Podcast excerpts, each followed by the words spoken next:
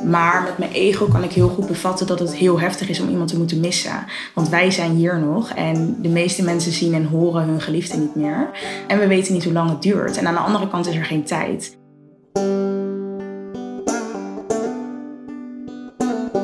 Welkom bij de podcast Ik vind dood normaal.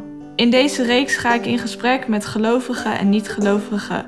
Ze vertellen hun verhaal over hoe ze in aanmerking zijn gekomen met hun geloof. Wat het hen brengt, hoe het geloof naar de dood kijkt, maar ook hoe zij naar de dood kijken. Ik wens jullie heel veel luisterplezier met deze reeks.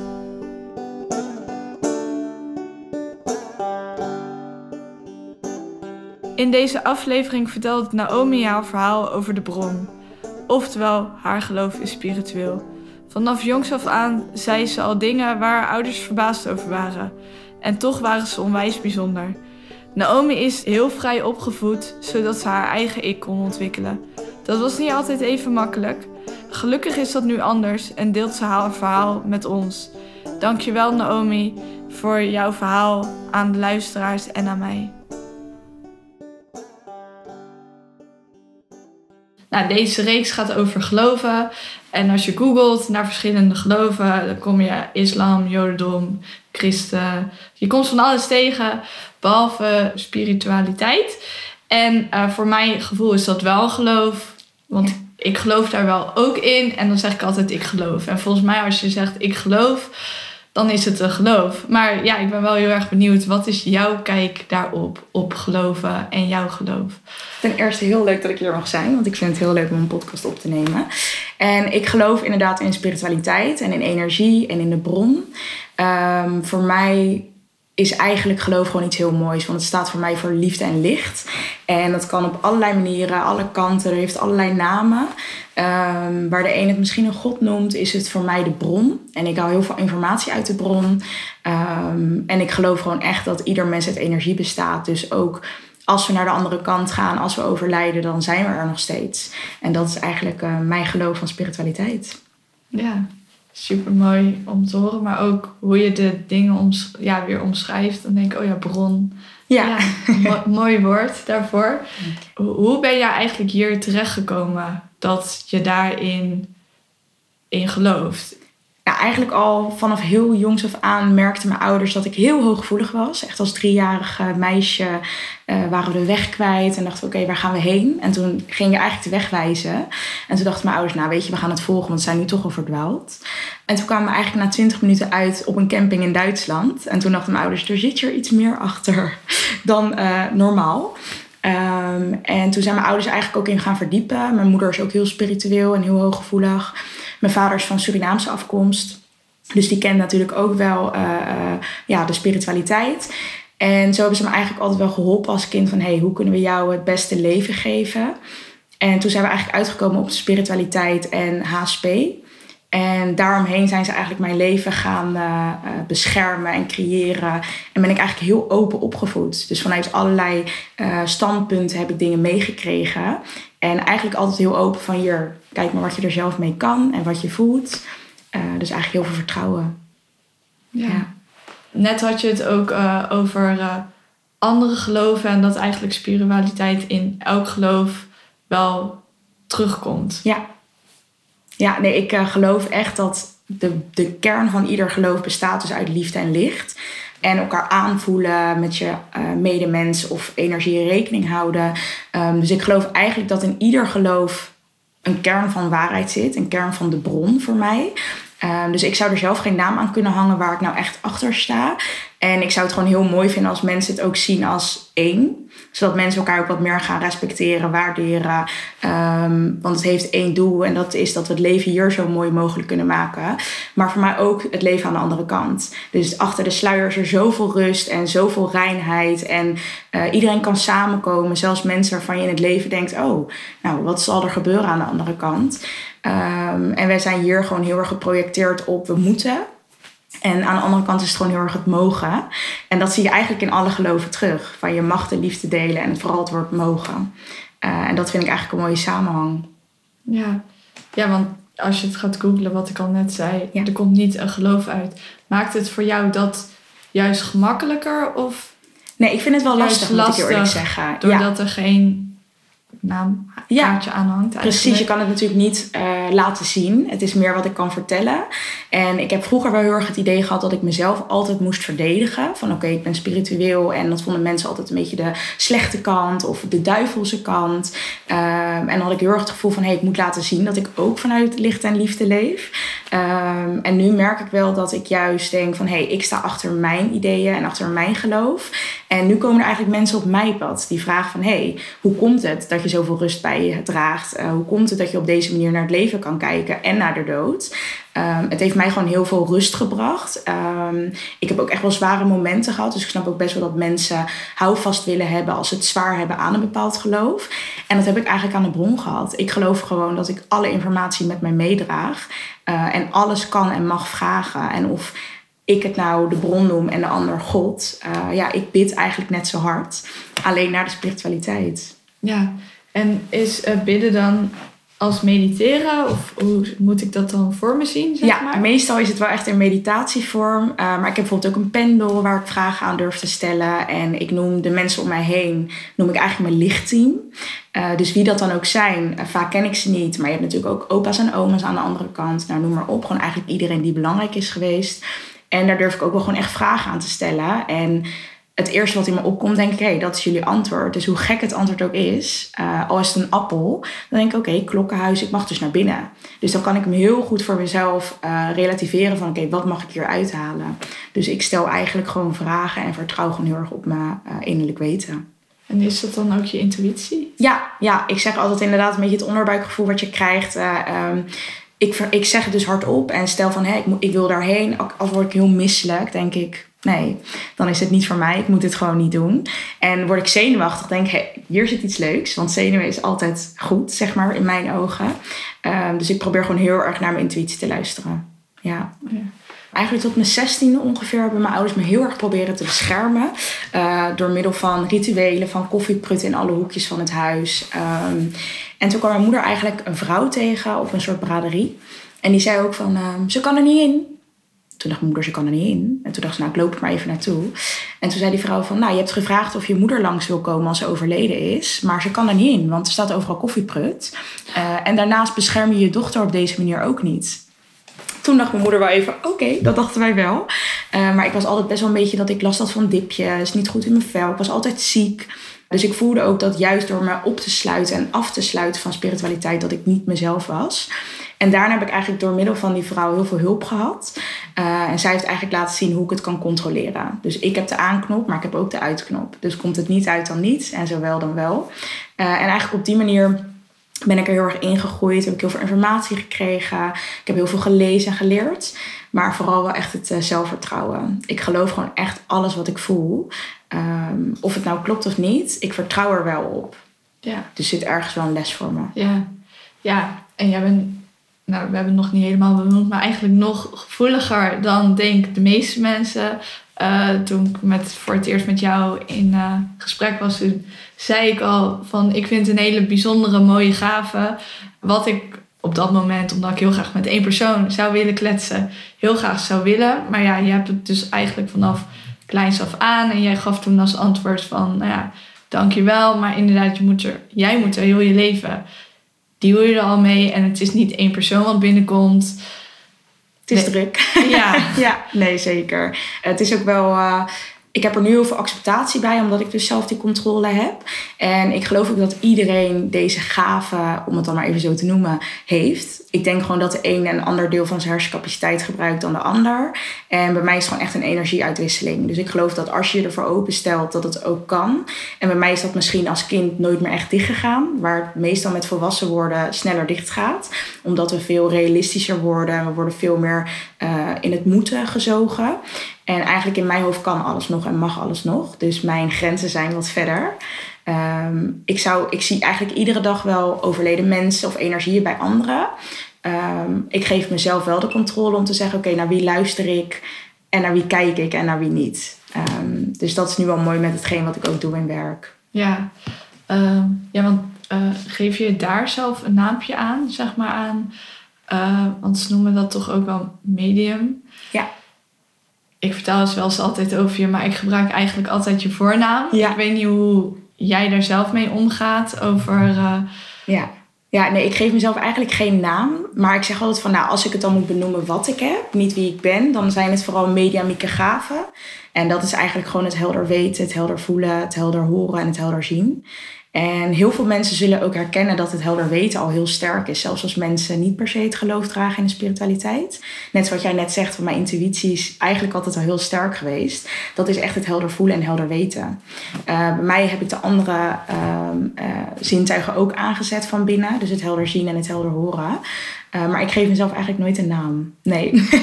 Misschien meer omdat ik het dan voor mezelf heel ongemakkelijk vind. Dat ik denk, oh, ik ben eigenlijk te nuchter om er een naampje aan te hangen. Maar ik snap wel als mensen het mediumschap noemen. Ja, en uh, nou ja, deze podcast gaat over de dood. We hebben het dan eigenlijk al een beetje benoemd. Maar hoe, hoe sta jij tegenover de dood?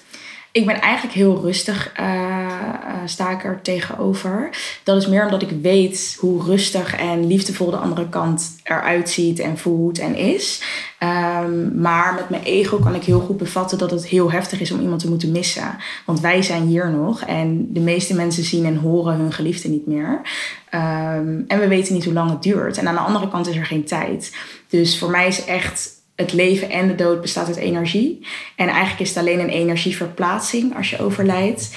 Ja, in een soort andere dimensie, andere wereld waar alleen maar rust en liefde is. En hier is natuurlijk nog angst, macht, alle andere emoties. Uh, want hier gebruiken we ons hoofd, hart en buikcentrum. En aan de andere kant eigenlijk ons hoofdcentrum niet meer. Want dan is het ego volledig weg. Ja. ja. Mooi, ergens ook wel fijn. Ja, ja zeker. Ja, het is echt, als ik ook uh, spreek of de readings geef of de tarotleggingen, dan kijk ik en dan denk ik wel eens van, als iedereen had geweten hoe mooi het aan die kant was, dan waren hier veel minder mensen geweest. Dus daarom weet ik dat elke keuze die iemand maakt, uh, is voor mij logisch dan dat het misschien voor een ander is. Kan je die nog Zeker, ja. dan kan ik bijvoorbeeld even persoonlijk naar uh, uh, jou koppelen. Ja. Uh, met Nick bijvoorbeeld. Ik denk dat ik als beste snap waarom hij een bepaalde keuze heeft gemaakt. waar andere mensen misschien denken van... Oh, het leven is zo mooi, je wil dit toch uitspelen. Als jij ziet hoe mooi de andere kant is... en je broertje was ook heel hooggevoelig... en die wist meer dan, dan menig ander... dan snap ik ook dat je dus een bepaalde keuze kan maken. Hoe heftig dat dan ook is. En dat maakt het voor mij soms moeilijk... omdat ik denk, oh ik weet hoe mooi het is, maar ik weet ook hoe mooi het leven hier is. Ja, ja. oké. Hoe ga jij met verlies om? Uh, ik vind het een hele mooie vraag, want het is eigenlijk al een soort van, uh, ik noem het altijd een soort grap. Want bijvoorbeeld mijn oma is echt mijn beste vriendin geweest in het leven en nog steeds aan de andere kant. Alleen ik zie haar niet. Zij laat zich niet zien, omdat zij altijd bang is. Als je mij ziet, dan staat dat in de weg van jouw rouwproces. Terwijl ze daar alweer 16 jaar volgens mij is, um, zie ik haar eigenlijk alleen in meditatie. Dus nooit zeg maar zoals ik nu naar jou kan kijken. Um, dus ik merk wel dat iedereen die ik zelf ben verloren heel erg achter mij staat. Uh, zodat ze mij niet uh, schaden uh, hier. Dus ze zijn gewoon altijd bang van ja, dadelijk moet je dan weer opnieuw dat rouwproces in. Ik vind dat soms erg jammer, omdat ik dus meer zie van andere mensen. want ik kan natuurlijk wel achter jou kijken. Maar je kan heel moeilijk achter jezelf kijken. Dus um, het verlies blijft net zo heftig en het blijft net zo zwaar. Ik denk alleen dat ik het voor mezelf dan iets logischer kan maken qua gevoel omdat ik weet dat er daar geen tijd is. Dus mijn oma zegt bijvoorbeeld ook altijd tegen mij: Nou, ik zie je snel. Hè? En dan denk ik: Oh god. Oh, wat betekent dit? Ga ik snel? Of, en dan denk ik altijd: Nee, er is daar geen tijd. Dus voor haar, hè, ondanks dat ik hier misschien nog 60 jaar ben, voor haar is er geen tijd. Dus voor haar is het zo voordat ik daar ben. Ja. ja dus dat is eigenlijk heel lastig. Ja. Ja, maar je had het net over mediteren. Dat is denk ik een ritueel. Maar stel je voor, nou laten we het eerst voor de dood hebben. Zijn er rituelen als je hier nog in, op aarde bent, dingen die je doet. Het heeft niet zozeer met de dood te maken, maar... Gewoon met het leven. Gewoon met het leven, ja. nee, ik heb eigenlijk best wel wat rituelen. Ik dacht vroeger ook echt dat ik um, ja, een beetje een tik had, zeg maar. Dat ik mijn vingers bijvoorbeeld op elkaar uh, tikte. Um, toen dacht ik heel erg, nou misschien heb ik wel iets van ADHD of hè. Maar dat hoort dus allemaal bij het HSP. Dus ik heb best wel wat rituelen daarin om me rustig te maken. Dus als ik me overprikkeld voel, dan heb ik eigenlijk altijd het waterritueel. Uh, dat komt ook wel een beetje van de kant van mijn vader, uh, zijn familie, dus van het Surinaamse. en dat is echt afspoelen. of dat nou van je hand tot je elleboog is of gewoon helemaal onder de douche. Ik probeer dan echt alle vuile energie, wat niet meer bij me hoort, echt door het putje te spoelen. Um, dus dat vind ik zelf een hele fijne. Dat is eigenlijk mijn go-to. maar daarnaast ben ik ook echt van een schijfrituelen.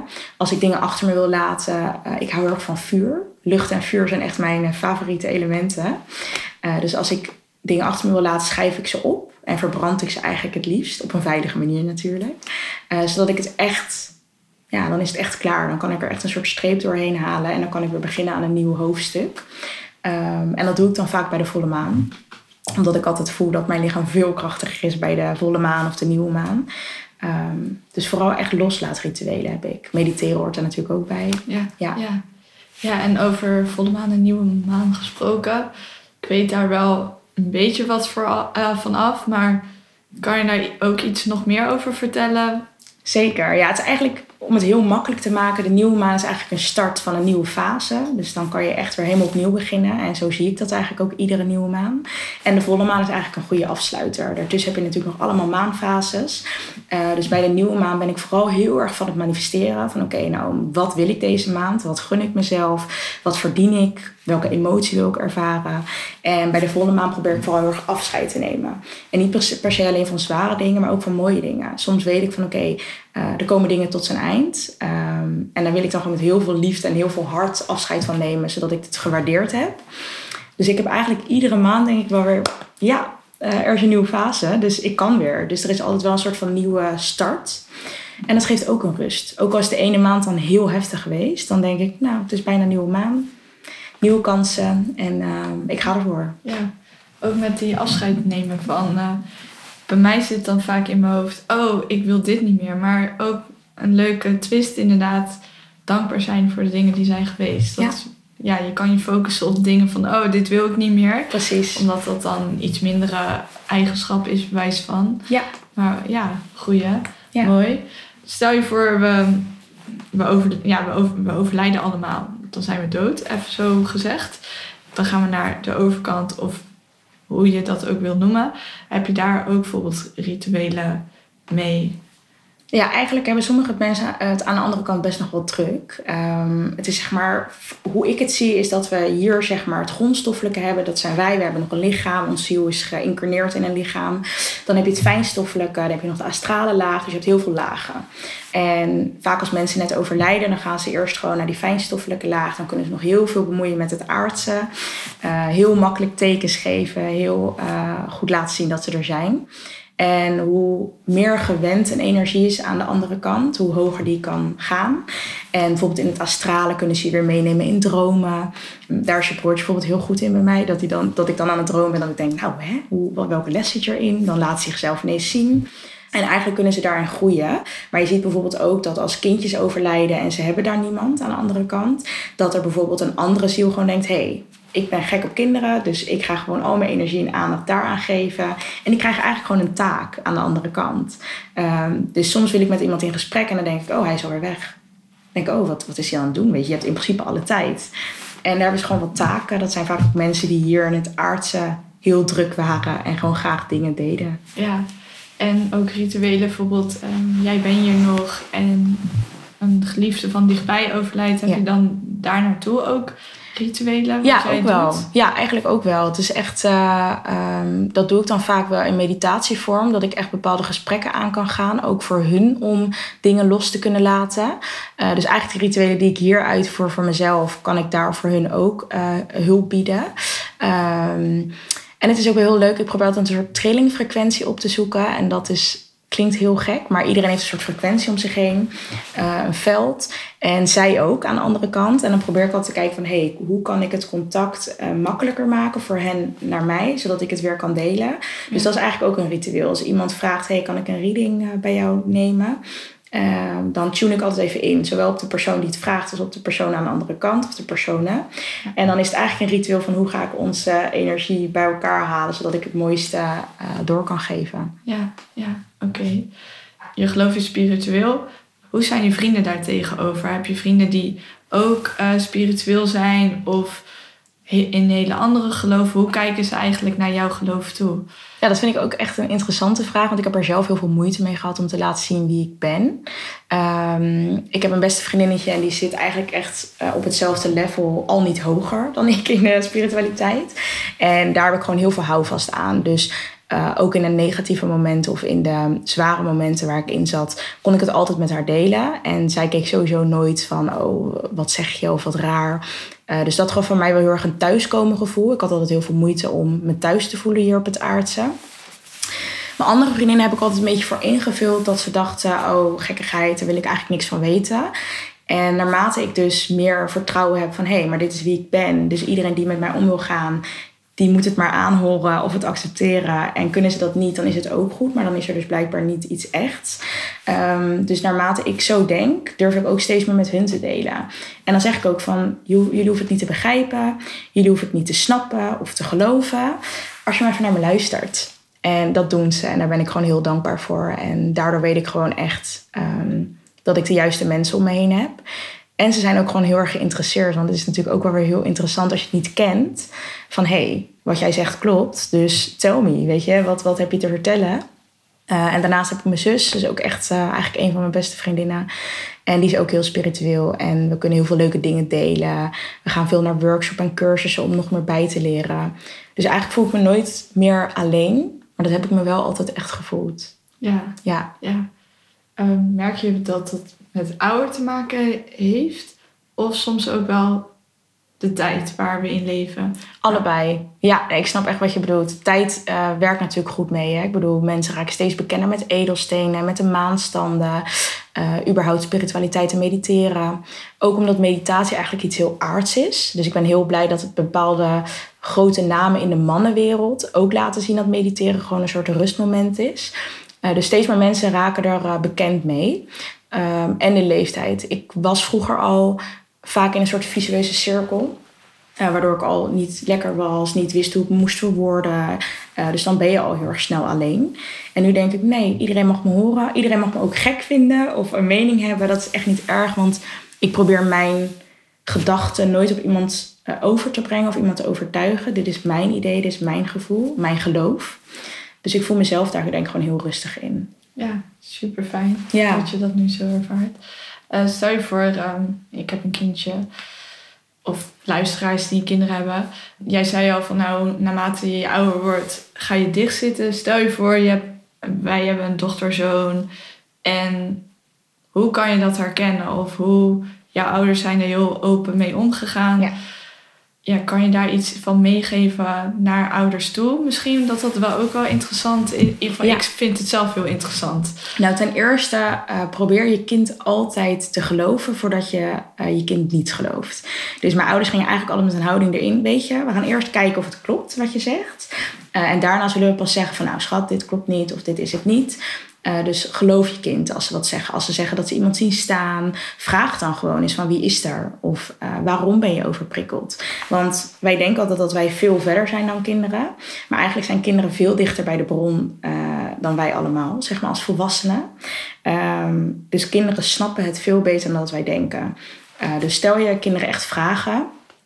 En merk je nou van hé, hey, mijn kind heeft verschillende um, reacties, dus een beetje ADHD, uh, bijvoorbeeld richting het autisme, het overprikkelde, veel boosheid zie je vaak bij HSP, omdat kinderen niet met zichzelf om kunnen gaan. Uh, of heel sociaal zijn of echt helemaal niemand om zich heen willen hebben.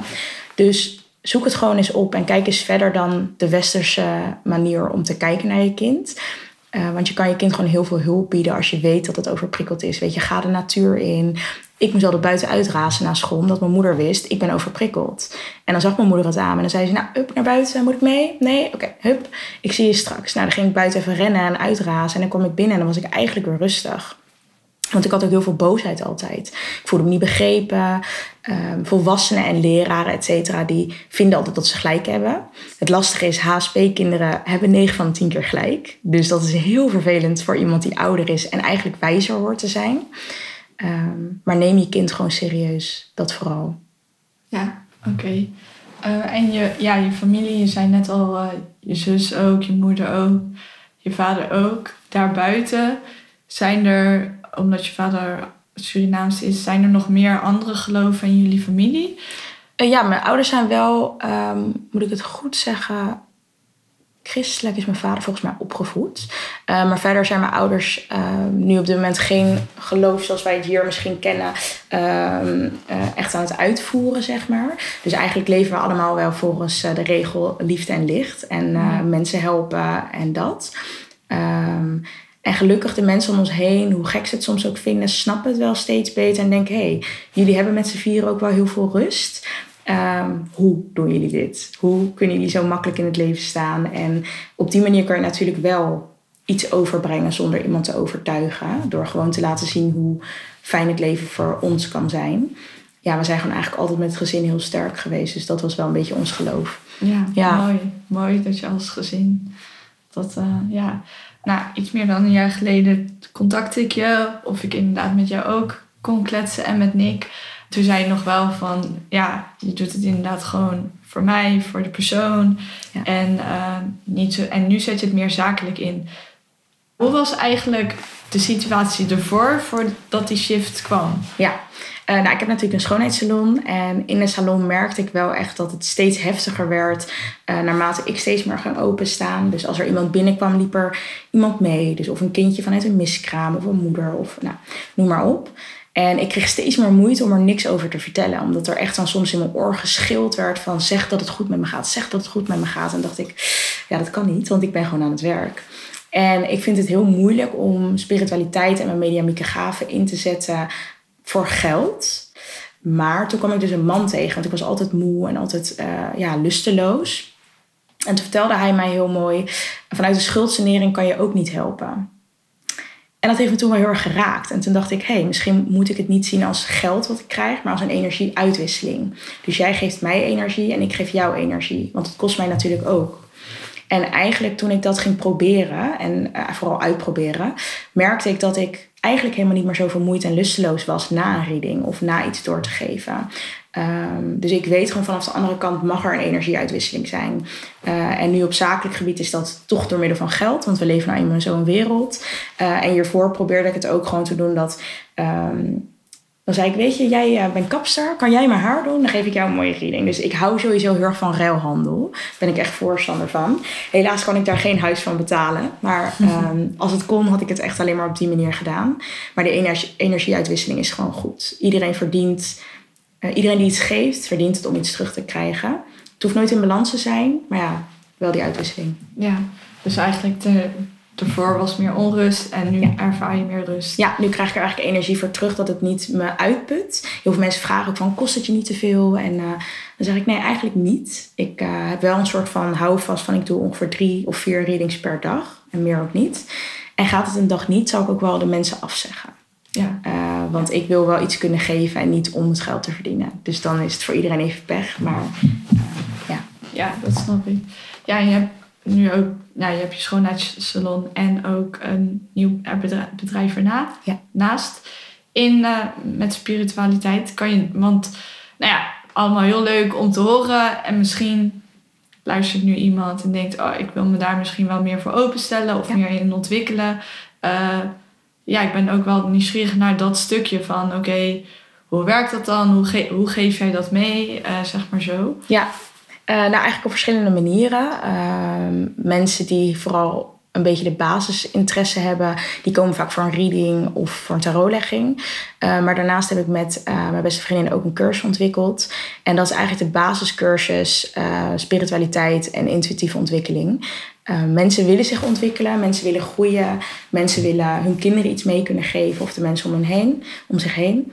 Um, en in de cursus staat eigenlijk alle basis uitgelegd van hoe kan je je chakra's reinigen, hoe bescherm je jezelf, wat is energie, wat is intuïtie, uh, de basis van de spiritualiteit. Uh, dus echt om mensen kennis te laten maken met hun eigen innerlijke stem. Um, en ik denk dat heel veel mensen daar naar op zoek zijn. Uh, dus daarin zeg ik ook altijd van het is helemaal een eigen wil en je moet het echt voelen. Maar het is zeker een aanrader, wil je hier meer over weten en weet je gewoon op dit moment nog niet heel veel. Ja. Dus dat is wel heel erg leuk dat we dat mee kunnen geven. Mooi. Ja, mooi dat je dat zo kan doorgeven. Ja. Oké. Wat ik eigenlijk altijd wel heel bijzonder vind als ik een reading geef en in gesprek ga met iemand aan de andere kant. Um, dat mensen altijd wel verbaasd waren hoe lang het nog kan duren voordat je het lichaam verlaat. Um, toevallig had ik laatst een gesprek met een man en die zei: Het was niet per se pijnlijk en het ehm, was goed zo, maar het duurde wel even. En ik dacht altijd van, nou weet je, als je overlijdt, dan overlijd je, dan ben je weg. Uh, maar je blijft dus ten eerste nog wel even een periode in je lichaam hangen.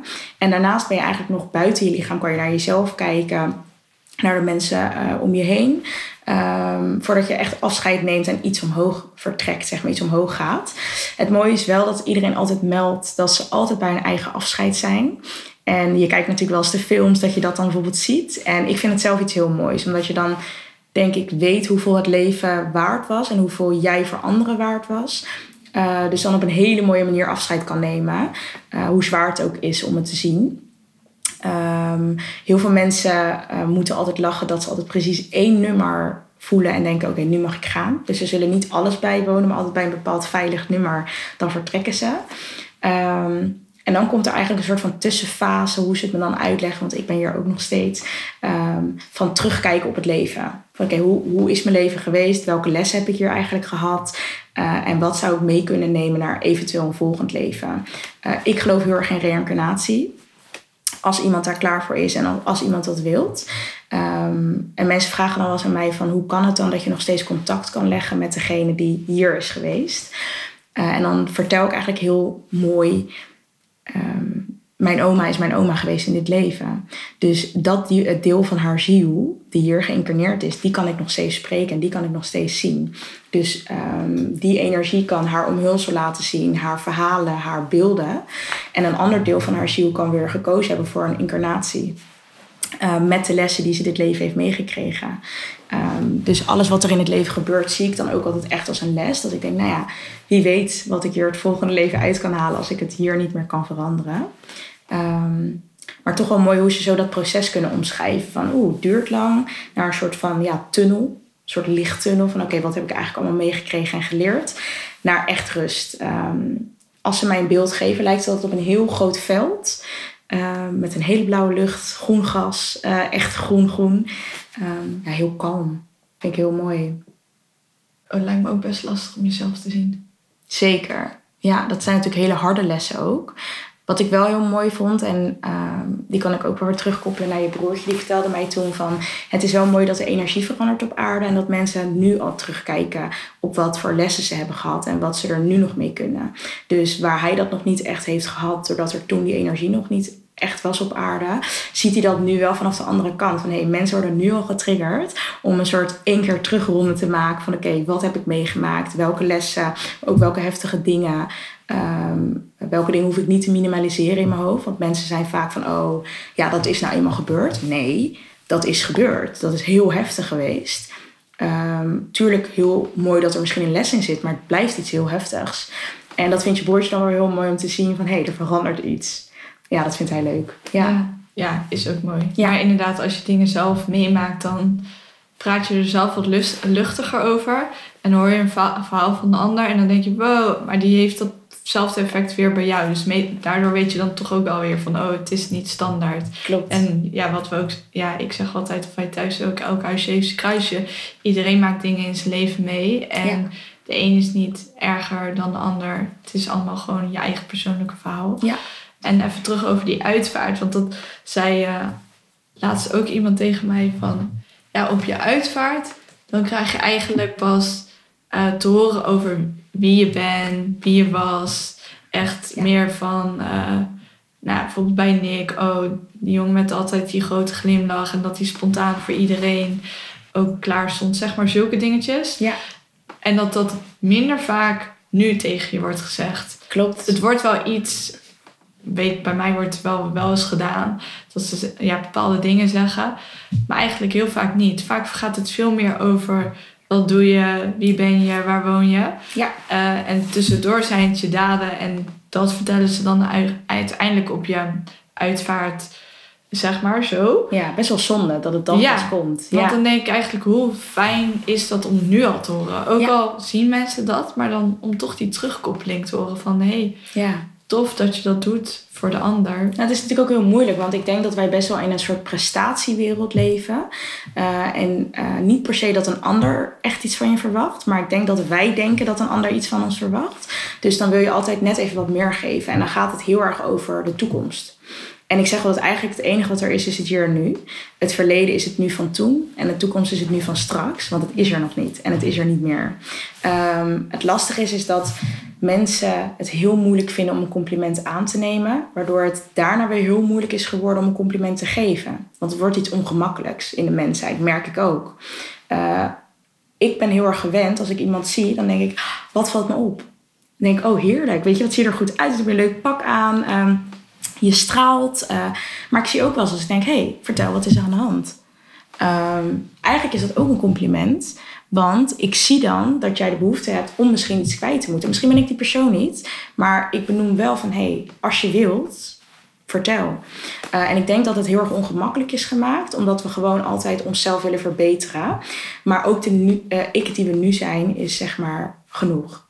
En uh, ik zeg dit heel makkelijk, maar ik ben ook echt wel een beetje een prestatiepersoon naar mezelf toe. Er is altijd weer wat nieuws. Maar dat zal er ook altijd blijven. En het is gewoon eigenlijk zonde dat ik dan heel snel weer wegglip uit het hier en nu. Um, ik hoop ook dat dat veel meer terugkomt. Uh, dat je veel meer kan zeggen van... hé, hey, zo straal jij je energie uit naar de wereld... in plaats pas wanneer je gaat. Het is gewoon zonde dat je het dan pas hoort. En gelukkig horen ze het. Dus dat is echt wel, ja. ben ik heel dankbaar voor. Ja. Alleen als we het nu zouden horen in het leven, dan kunnen we er ook nog iets mee. Maar het lijkt alsof mensen dat dan nog niet durven.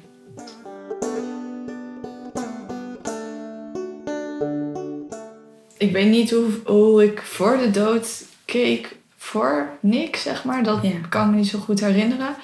Maar wel gewoon toen het, ja, toen het gebeurd was, dan ben je wel even met andere dingen bezig. Ja. Maar wel heel kort daarna dat ik zei, nee, als ik ga, dan is hij daar. Dat is, als, als er nu iets zou gebeuren, ja. wanneer dan ook, dan is weet het, je waar je naartoe gaat. Naar is wie. Het prima, ja, ja. ja. Ja, dus dat geeft wel denk ik ook wel weer heel veel rust. Ja. Lijkt me niet fijn om bang te zijn voor de dood. Nee. Dat heb ik nu ook wel, dat ik denk van, nou ja, voor Nick is het alleen maar fijn. En het is best wel egocentrisch en nu per se heel graag je op aarde willen hebben. Ja. Want dat is alleen maar voor jezelf. Ja. Niet per se voor hem. Nee, en we spreken ook heel snel dingen uit. Hè? Dat hoor ik heel vaak bijvoorbeeld. Dus dat is wel een mooie terugkoppeling. Um, dan vragen mensen, ja maar hoezo? Hè? Als iemand bijvoorbeeld zelf een keuze maakt om het leven te stoppen. Um, dan snappen de nabestaanden snappen het niet. En dan krijg ik altijd door, ja, maar wat zei je nou? Wat, wat, wat was nou je grootste wens voor mij? Ja, dat je gelukkig was. Als ik vertel dat ik aan deze kant gelukkiger ben, is het dan oké? Oeh, ja, dan komt hij binnen. Want dat is dus de grote wens geweest. En die wens is eigenlijk uitgekomen van allebei de kanten. Bijvoorbeeld, hè, dat, um, toevallig twee weken geleden zo'n reading.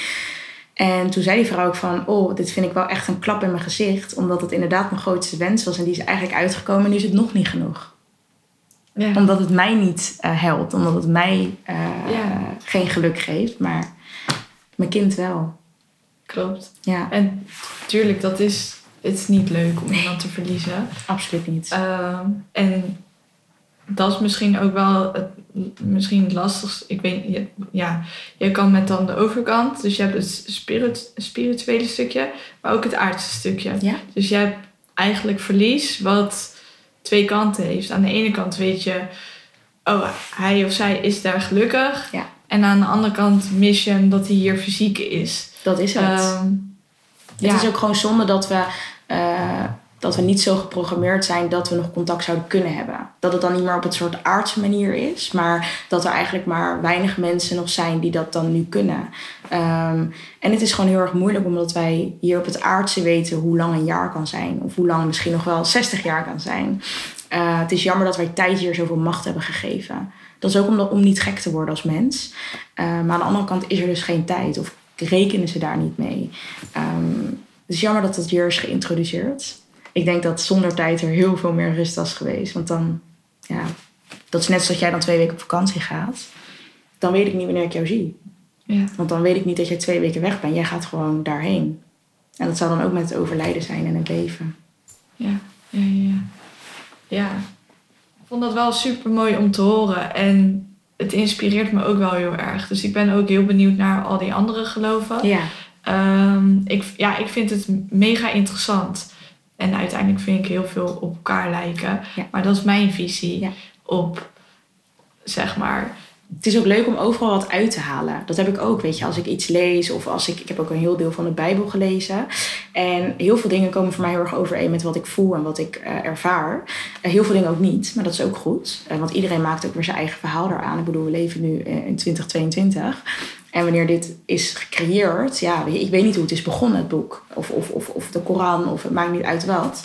Maar overal zit gewoon echt een kern van hele mooie waarheid in. En ik zei eigenlijk vroeger altijd van, ik geloof in mezelf. En dan snapte niemand het. Maar ik geloof dus dat ieder mens een soort bibliotheek, een soort bron met zich meedraagt. Uh, want we zijn er niet zonder reden.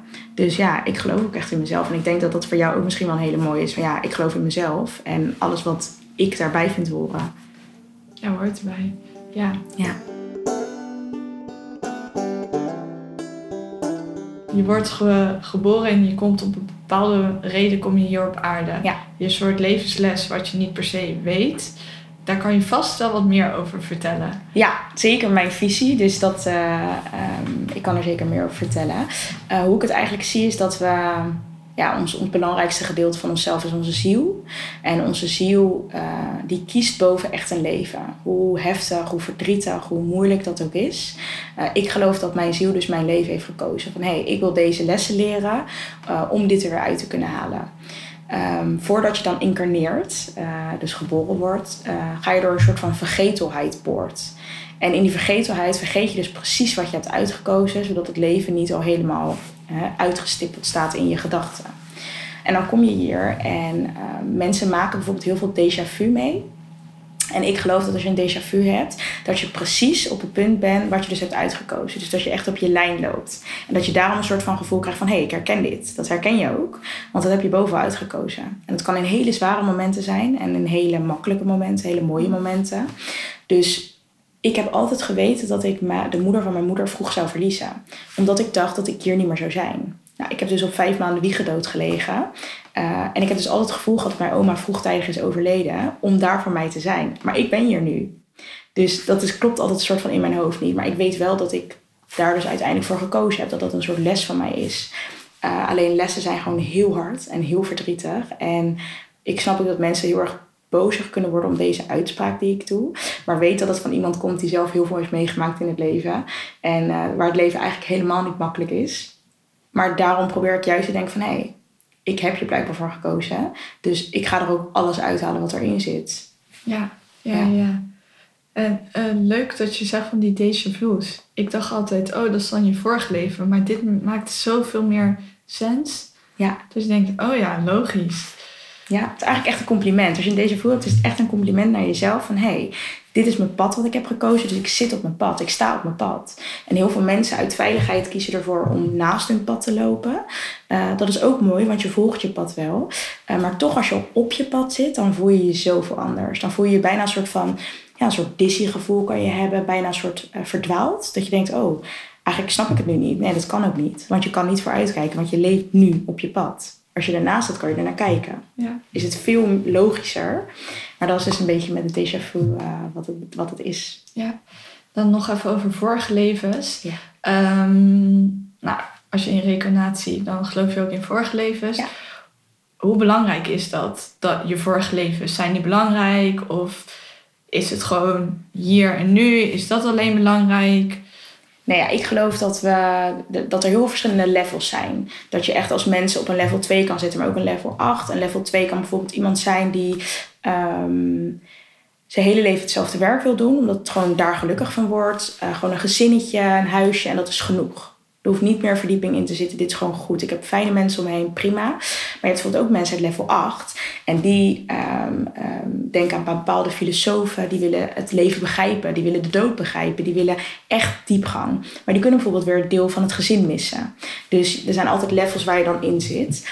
Um, en wat ik denk wat een vorig leven met je kan doen... is dus, als jij ongeveer weet wat het vorige leven was... Wat was ik daar? Welke les mag ik vanaf daar meenemen naar hier? Het lastige is, je hebt vaak heel veel vorige levens. Uh, daar kan je natuurlijk op bepaalde manieren achterkomen. Um, maar je kan bijvoorbeeld denken, ja, waar, waar komt ineens die boosheid vandaan? Ik ben altijd een liefdevol persoon geweest, heel veel licht en hè, nou, noem maar op. En ik ben nu zo agressief, waar komt het vandaan? Dan kan het zomaar een terugkoppeling zijn van het vorige leven waar jij zo slecht behandeld bent of uh, mensen hebben je pijn gedaan, dat die boosheid ineens opkomt, dat je dat nog mag reinigen. Uh, dus een vorige leven kan heel veel invloed hebben. En als jij denkt dat het heel veel invloed heeft, dan kan je er ook heel veel mee doen. Dus dan kan je dat echt mooi afsluiten en dat soort van met een ritueel uh, eren. Van dat was toen, dit is nu.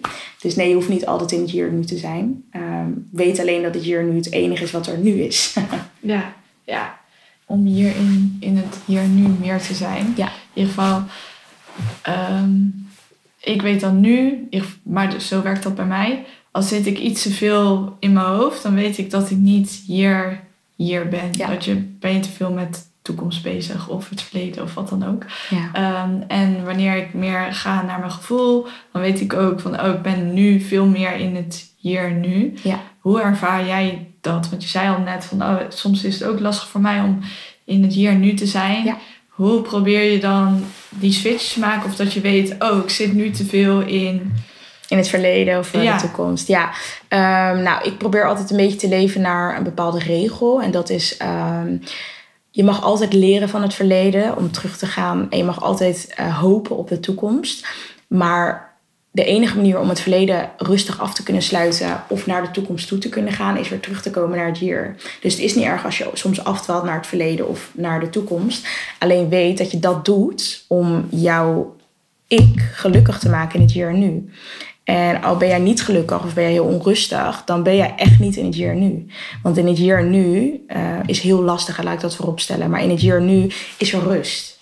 En van rust worden mensen gelukkig. Dus als je het gevoel hebt van, oh ik moet, ik moet, ik moet, ik moet, dan ben je alleen maar bezig met waar je naartoe gaat. Dus mensen doen zichzelf, zichzelf vaak die onrust aan. Ik zelf ook, hè, laat ik dat voorop stellen. Dus ik zeg altijd van, wees niet te hard voor jezelf. Ga ook genieten van het verleden en de toekomst. Maar kom altijd weer terug naar hier. Ik doe dat bijvoorbeeld altijd door middel van een spiegel. Als ik echt merk aan mezelf van... hé, hey, ik merk dat ik een beetje uh, paniek krijg of uh, onrustig ben... dan ga ik echt naar mezelf kijken in de spiegel. Het is heel moeilijk om jezelf lang aan te kijken. Want dan valt eigenlijk alles weg. Want je kan alleen naar jezelf kijken omdat jij hier nu staat. En soms zit ik wel eens voor de spiegel en dan kan ik echt een uur zitten. En dan blijf ik mezelf aankijken. En dan kan er of heel erg verdriet loskomen, heel veel boosheid. Of heel erg lachen dat ik denk, jeetje nou, waar maak je je in godsnaam druk om? Um, dus ja, een tip, ga naar de spiegel, kijk jezelf aan en uh, kijk wat het voor je doet.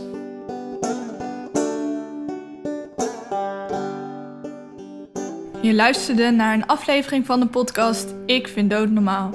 We praten in deze reeks met gelovigen en niet-gelovigen over het geloof en de dood. Vind je het interessant? Abonneer je dan op deze podcast.